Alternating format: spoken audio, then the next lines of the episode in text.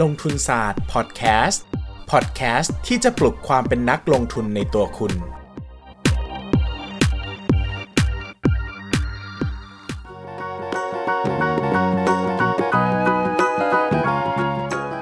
สวัสดีครับ ยินดีต้อนรับเข้าสู่รายการลงทุนศาสตร์พอดแคสต์รายการที่จะชวนทุกคนมาพัฒนาความรู้ด้านการเงินและการลงทุนไปด้วยกันนะครับ วันนี้กลับมาพบกันอีกครั้งแล้วนะครับ ก็อยากจะนำหัวข้อที่หลายคนรู้สึกว่า บางทีหัวข้อบางหัวข้อมันไกลตัวจังเลยพี่หนูยังไม่เล่นหุ้นไม่แบบไม่ได้ทำอะไรเลยอะ่ะแบบอยากได้อะไรที่ค่อนข้างเบสิกแล้วเริ่มต้นได้เลยมีไหมแบบ ไม่ต้องมีความเสี่ยงเยอะเงินเริ่มต้นไม่มากนะครับ มีนะครับ วันนี้ก็เลยขอแนะนำกองทุนรวมที่เหมาะกับคนที่เพิ่งเริ่มต้นลงทุนนะครับ กองทุนรวมนี้ก็คือกองทุนรวมตลาดเงินนั่นเองนะครับ หรือถ้าเป็นภาษาอังกฤษก็จะเรียกว่า money market fund นะครับ คราวนี้หลายคนก็จะถามว่า เฮ้ย พี่อธิบายรายละเอียดซิเผื่อหนูอยากลงทุนหนูจะได้เข้าใจนะครับกองทุนรวมตลาดเงินนะครับ ก็เป็นกองทุนรวมที่ระดมทุนจากนักลงทุนรายย่อยนะครับ เพื่อนำไปฝาก ในธนาคารพาณิชย์ หรือซื้อตราสารหนี้ระยะสั้นที่มีอายุไม่เกิน 1 ปีนะครับแปลว่าเงินฝากธนาคารพาณิชย์กับตราสารหนี้ระยะสั้นเนี่ยส่วนใหญ่จะมีความเสี่ยงต่ำมากมาก ๆนะครับ ดังนั้นถ้าเราไปดูในการจัดลำดับความเสี่ยงของลักษณะของกองทุนรวมเนี่ยกองทุนรวมตลาดเงินจะถือว่าเป็นกองทุนรวมที่มีความเสี่ยงต่ำที่สุดนะครับ ก็คือระดับหนึ่งเลยคือน้อยที่สุดเลยนะครับ คราวนี้นะครับ ถามว่าเฮ้ยถ้าจะฝากเงินฝากเงินธนาคารน่ะ แล้วทำไมถึงจะต้องซื้อกองทุนรวมตลาดเงินด้วยใช่ไหมครับทำไมถึงไม่เอาไปฝากตรงๆเลยล่ะนะครับคำตอบนะครับก็เล่าถึงข้อดีของกองทุนรวมตลาดเงินเลยนะครับ กองทุนรวมตลาดเงินเนี่ยก็เป็นกองทุนรวมที่ให้ผลตอบแทนใกล้เคียงกับเงินฝากประจำธนาคาร 12 เดือน โดยประมาณนะครับ ขึ้นอยู่กับตอนนั้นเลยนะครับ ว่าผลตอบแทนตอนนั้นอยู่ที่ประมาณเท่าไหร่ก็จะให้ใกล้เคียงกันนะครับ แต่กองข้อดีของกองทุนรวมตลาดเงินเนี่ยคือมันสามารถซื้อขายได้ทุกวันนะครับ เช่น ซื้อวันนี้เงินเข้าพรุ่งนี้ วันต่อไปจะใช้เงินและก็ขายแล้วก็ได้เงินวันถัดไปนะครับ ดังนั้นเนี่ย เหมือนเสมือนว่าดอกเบี้ยของกองทุนรวมเนี่ยวิ่งทุกวันเสมือนว่าดอกเบี้ยของเงินฝากวิ่งทุกวัน ในอัตราที่เท่ากับเงินฝากประจำประมาณ 1 ปี โดยที่เราไม่ต้องฝาก 1 ปีก็ได้ใช่ไหมครับ เราก็ฝากสมมติเราว่างแค่ 2 เดือนก็ฝากแค่ 2 เดือน เราก็จะได้ดอกเฉลี่ยเหมือนกับได้รายปีนั่นแหละ ซึ่งถามว่าเป็นข้อดีไหมมันก็คือข้อดีมากเลยนะครับ แต่เราก็ต้องเข้าใจว่านะครับเราก็ต้องเข้าใจว่าเอ่อ จะซื้อสั้นมากก็ไม่ได้นะครับแบบจะซื้อวันซื้อวันนี้ขายพรุ่งนี้เนี่ยบางทีมันก็จะมีค่าธรรมเนียมเล็กๆ น้อยๆนะครับที่อาจจะทำให้ผลตอบแทนมันต่ำลงไปนิดนึงนะครับก็ความจริงก็ซื้อนานหน่อยเอาสักอะเกิน 3 วันนะขอเกิน 3 วันแล้วกันนะครับบางทีซื้อวันนี้ขายพรุ่งนี้มันอาจจะแบบมันอาจจะขาดทุนนิดนึงอะนะครับขาดทุนสัก 0.01%ค่าธรรมเนียมซื้อค่าธรรมเนียมขายอะไรเงี้ยก็อย่าให้มันสร้างด้วยขนาดนั้นนะครับก็เอาสักเกิน 3 วันแล้วกันนะครับคิดสภาพมันเหมือน เงินฝากไม่ประจำดอกเบี้ยสูงนะครับที่ผมเคยเล่าไปใน episode ก่อนๆแรก ๆ เลยนะครับคำถามคือเฮ้ยพี่ ถ้ามันเหมือนกับฝากประจำฝากไม่ประจำดอกเบี้ยสูงอะแล้วหนูจะมาซื้อกองทุนตลาดเงินทำไมใช่ไหมครับ เพราะว่าจริง ๆ แล้วต้องอธิบายขีดเส้นใต้ก่อนว่ากองทุนตลาดเงินเนี่ยเป็นกองทุนรวมที่ไม่รับประกันเงินต้น ไม่เหมือนกับฝากไม่ประจำดอกเบี้ยสูงที่รับประกันเงินต้นนะครับคำตอบคือไอ้พวกเงินฝากไม่ประจำดอกเบี้ยสูงอะ่ะ มันมักจะมีเงื่อนไขในการฝากของตัวเอง เช่น บาง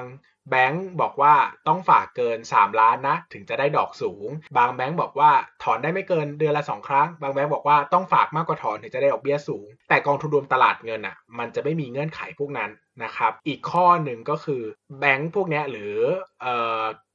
เงินฝากไม่ประจำดอกเบี้ยสูงเนี่ยมักจะมีเพดานไว้ หรือว่าจะมีข้อกำหนดไว้ว่า คุณจะได้ดอกเบี้ยสูงเมื่อฝากไม่เกิน 10 ล้าน 20 ล้านเป็นต้นนะครับแต่ถ้าเรามีเงินเยอะๆ เช่น เราได้สมบัติจากเจ้าคุณปู่มา 50ล้านเนี่ยเราไปฝากเนี่ยมันก็อาจจะไม่ได้ดอกเบี้ยสูงเข้าใจไหมครับดังนั้นเนี่ยเราก็สามารถซื้อกองทุนรวมตลาดเงินได้ หรือบางคนบอกว่าไม่อยากมานั่งจุกจิก ต้องมานั่งฝากมากกว่าถอน ต้องมาใช้บัตรเดบิต เดือนละกี่ครั้งมันน่าลำคาญอะไรเงี้ยสมมติหลายคนบอกก็ไม่ได้สนใจขนาดนั้น ก็ซื้อกองทุนตลาดเงินไปทีเลยเลยจบนะครับดอกเบี้ยอาจจะต่ำกว่านิดนึงนะครับผลตอบแทนอาจจะต่ำกว่านิดนึงแต่โดยภาพรวมแล้วมันค่อนข้างที่จะ สบายกว่าในระยะยาว เพราะว่ามันเงื่อนไขมันไม่มีอะไรเลยนะครับ แต่ก็อาจจะต้องแลกมาด้วยค่าค่าผลตอบแทนที่ต่ำลงมานิดนึงนะครับ ซึ่งเหมาะมากสำหรับคนที่ลงทุนในตลาดหุ้นเยอะๆนะครับ แล้วก็ช่วงไหนที่จะ มีการเขาเรียกว่าช่วงไหนที่จะมีการถือเงินสดนะครับ เวลาถือเงินสดในตลาดหุ้นเนี่ยผมไม่แนะนำให้ถือเงินสดจริง ๆ นะครับ เพราะว่าดอกเบี้ยมันต่ำนะครับผลตอบแทนมันต่ำคืออย่าไปฝากไว้ในออมทรัพย์เลยนะครับ เอาไปฝากไว้ในฝากไม่ประจำดอกเบี้ยสูง หรือว่ากองทุนรวมตลาดเงินพวกนี้ดีกว่านะครับ มันก็จะคุ้มกว่านะครับ เพราะว่ามันจะสร้างผลตอบแทนได้ดีกว่านะครับ บางทีเราถือแบบถือเงินสด 3 เดือนอะ คิดเป็นผลตอบแทนก็ไม่น้อยนะครับ ก็เอาไปฝากพวกนี้มันจะดีกว่านะครับ ดังนั้นเนี่ยก็เรียกได้ว่านะครับเป็นกองทุนรวมที่ความเสี่ยงต่ำมาก ๆเลยนะครับ ข้อเสียนะครับก็ลักษณะเด่นของมันเลยก็คือ ถ้าเทียบกับเงินฝากธนาคารเนี่ยมันจะไม่รับประกันเงินต้นนะครับ แต่ก็ถือว่าความเสี่ยงต่ำมาก ๆ อยู่ดีนะครับ ข้อที่ 2 ก็คือผลตอบแทนอะมันอาจจะต่ำกว่ากองทุนรวมประเภทอื่น ซึ่งแน่นอนมันแลกมาด้วยความไม่ผันผวนนี่แหละ ถ้าไปดูกราฟย้อนหลังในกราฟถ้าจะเป็นแบบ ขาขึ้นอย่างเดียวเลยนะครับ เป็นกราฟที่ความชันค่อนข้างคงที่มาก ถึงแม้ว่าจะ ความชันน้อยๆเข้าใจไหมครับ แต่มันมีความคงที่นะครับ มันไม่ผันผวนนะครับ ซึ่งผมถามผมจะบอกอย่างนี้นะครับว่ามันเหมาะสำหรับคนที่เริ่มต้นลงทุนในกองทุนรวมอะเพราะว่ามันเป็นกองทุนรวมที่มันจะทำให้เราใจชื้นนะครับ เพราะว่าโอกาสที่จะทำให้เราขาดทุนเนี่ยต่ำมากๆนะครับ ดังนั้นใครที่กลัวความเสี่ยงเลือกเกินนะครับ กลัวนู่นกลัวนี่เลือกเกินนะครับ การที่ซื้อกองทุนรวมแบบนี้นะครับ ก็จะเหมือนว่าเป็นการเอาเอามือไปแย่ๆตลาดกองทุนรวม หรือเอามือไปแย่ๆการเงินการลงทุนก่อนนะครับ มันก็ทำให้เรามีความเข้าใจการซื้อกองทุนรวมมากขึ้น ถ้าเราซื้อกองทุนรวมนี้แล้วเราเข้าใจมากขึ้นอนาคต เราอาจจะไปซื้อกองทุนรวมอย่างอื่น ก็ทำได้เหมือนกันนะครับ ดังนั้นเนี่ยผมก็แนะนำว่าลองก่อนใครไม่มั่นใจเลย กลัวเงินต้นจะหายไปสุดๆ ก็ลองเริ่มต้นจากกองทุนรวมตลาดเงินนี่แหละเป็นกองทุนรวมที่เบสิกที่สุดแล้วก็ง่ายที่สุด ในจักรวาลโลกล่านี้แล้วนะครับ ดังนั้นเนี่ยซื้อเถอะนะครับ ไม่ซื้อมันก็ไม่ได้เริ่มสักทีไปซื้อสัก 500พันหนึ่งนะครับ เดี๋ยวนี้มันไม่ได้เริ่มต้นต้องเยอะขนาดนั้นแล้วนะครับ 500 ก็ซื้อกองทุนรวมตลาดเงินได้แล้วเดี๋ยวบางที่เริ่มต้น 1 บาทด้วยอะ1บาทเนี่ยคือค่าปิ้นกระดาษค่าธรรมเนียมแบงก์ยังไม่พอเลยสงสารแบงก์เหมือนกันนะแต่เขาก็อยากเริ่มต้นให้ทุกคนสามารถซื้อได้ โดยที่ไม่จำเป็นจะต้องแบบมามีเงื่อนไขนู่นนี่นะครับบางคนสมมติเด็กอย่างเงี้ยอยากจะฝากเงินเดือนละ ร้อยเงี้ยครับโอ้ไปตั้งขั้นต่ำห้าร้อยเด็กก็ซื้อไม่ได้ใช่ไหมครับ ก็เป็นการอตั้งหนึ่งบาทเลยง่ายดีนะครับ คราวนี้นะครับก็หลายคนก็บอกว่าอะสนใจแล้วพี่ขอตัวอย่างได้ไหมเดี๋ยวหนูไปศึกษาต่อนะครับผมก็จดมาให้ 3 ชื่อ ซึ่งไม่ได้คัดเลือกอะไรนะครับ แล้วก็ไม่ได้ค่าโฆษณาใด ๆ แต่ก็ อยากจะทิ้งชื่อไว้ให้มันติดหูนิดนึงครับเพราะว่าบางทีถ้าเราไม่ให้ตัวอย่างเลย เดี๋ยวก็จะกลายเป็นว่าปิดเทปไปแล้วก็ลืมหมดนะครับผมก็ยกตัวอย่างมาให้ 3 ตัวนะครับแบบไม่มีผลก็เปิดมามั่วๆนะครับมี SCB TMF Plus ขีด A นะครับจากธนาคารไทยพาณิชย์ มี K Cash จากธนาคารกสิกรไทย มี T Cash จากธนาคารธนาชาติ แล้วก็มี KF Cash จากธนาคารกรุงศรีนะครับ ก็เสิร์ชว่ากองทุนรวมตลาดเงิน แล้วก็เลือกธนาคารที่คุณสนใจก็ได้นะครับ อาจจะเริ่มต้นจากธนาคารที่เรามี เงินฝากไว้ประจำนะครับ เวลามันตัดบัญชีหรือคืนเงินคืนเงินเข้าบัญชีเนี่ยมันจะได้ง่าย ไม่ต้องโอนไปโอนมาให้วุ่นวายนะครับ ดังนั้นสำหรับใครที่ยังไม่เคยเริ่มต้นลงทุนแม้แต่นิดเดียวเลย ไม่เคยเลยชีวิตนี้ไม่เคยเลยซื้อกองทุนรวม เดินเข้าธนาคารวันนี้ครับแล้วก็ไปซื้อกองทุนรวมตลาดเงินที่มีความเสี่ยงต่ำที่สุดที่ธนาคารนั้นจะมีขาย ด้วยเงินขั้นต่ำของธนาคารนั้นก็ได้นะครับ แล้วก็เปิดในแอปพลิเคชัน ให้เขาผูกกับแอปให้นะครับ แล้วมาดูในแอปมันจะมีความสุขแล้วก็ความตื่นเต้นในการลงทุนว่าเราจะเห็นเงินค่อยๆ งอกมาวันละนิดวันละนิดทุกวัน เราจะเริ่มอยากจะใส่เงินไปมากขึ้น เราจะเริ่มอยากลงทุนมากขึ้น แล้วอาจจะเป็นจุดเริ่มต้นก็ได้นะ ที่ทำให้เราไปศึกษาเรื่องการเงินและการลงทุนเรื่องอื่นที่ยากไปกว่านี้นะครับ เริ่มเลยนะครับ อยากเริ่มเริ่มเลยนะครับ ใครยังไม่เคยเริ่มแม้แต่นิดเดียว พรุ่งนี้นะครับ เดินเข้าธนาคาร แล้วก็เปิดแอปพลิเคชันผูก แล้วก็นั่งดูทุกวัน เดี๋ยวใจอยากจะลงทุนมันมาเองนะครับสำหรับวันนี้นะครับ ก็กองทุนรวมที่เหมาะกับมือใหม่ที่สุด ก็ตามที่บอกนะครับ ก็คือกองทุนรวมตลาดเงิน อ่าไหนลองตอบคำถามซินะครับ กรณีกระจายความเสี่ยงของการถือหุ้นในหุ้นไทยสำหรับคนอายุน้อย และมีเงินลงทุนไม่มาก กรณี 31 เงินลงทุนณปัจจุบันประมาณ 6 0 0 0 0 0 6 0 0 0ก็มากแล้วนะครับสำหรับผมนะไม่ได้น้อยเลยนะครับ นอกจากการกระจายหมวดอุตสาหกรรมนะครับ คุณบอดี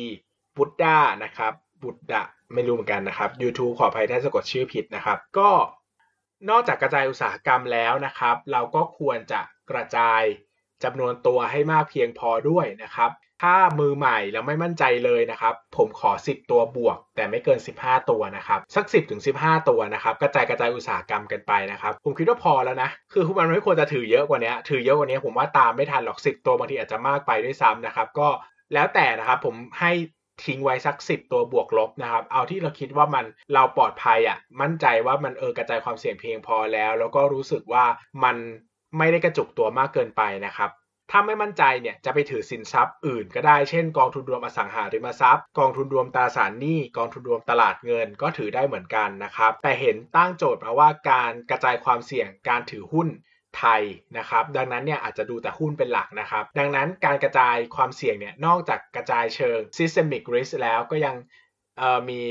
asystemic risk นะครับอะไรประมาณนี้นะครับ คือนอกจากกระจายความเสี่ยงในสิ่งที่เราคาดการได้ เช่น กระจายความเสี่ยงในหมวดอุตสาหกรรม ก็ต้องกระจายความเสี่ยงในสิ่งในความเสี่ยงที่เราคาดการไม่ได้ด้วยนะครับ ซึ่งความเสี่ยงที่เราคาดการไม่ได้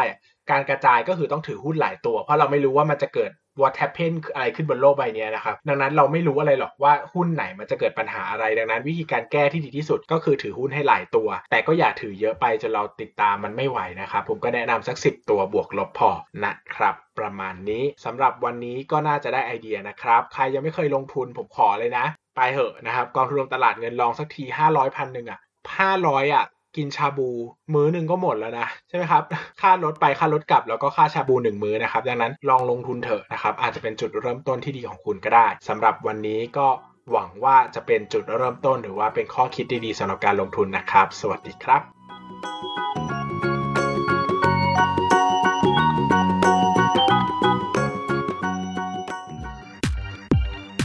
อย่าลืมกดติดตามลงทุนศาสตร์ในช่องทางพอดแคสต์เพลเยอร์ที่คุณใช้ แล้วกลับมาปลุกความเป็นนักลงทุนกันใหม่ในลงทุนศาสตร์พอดแคสต์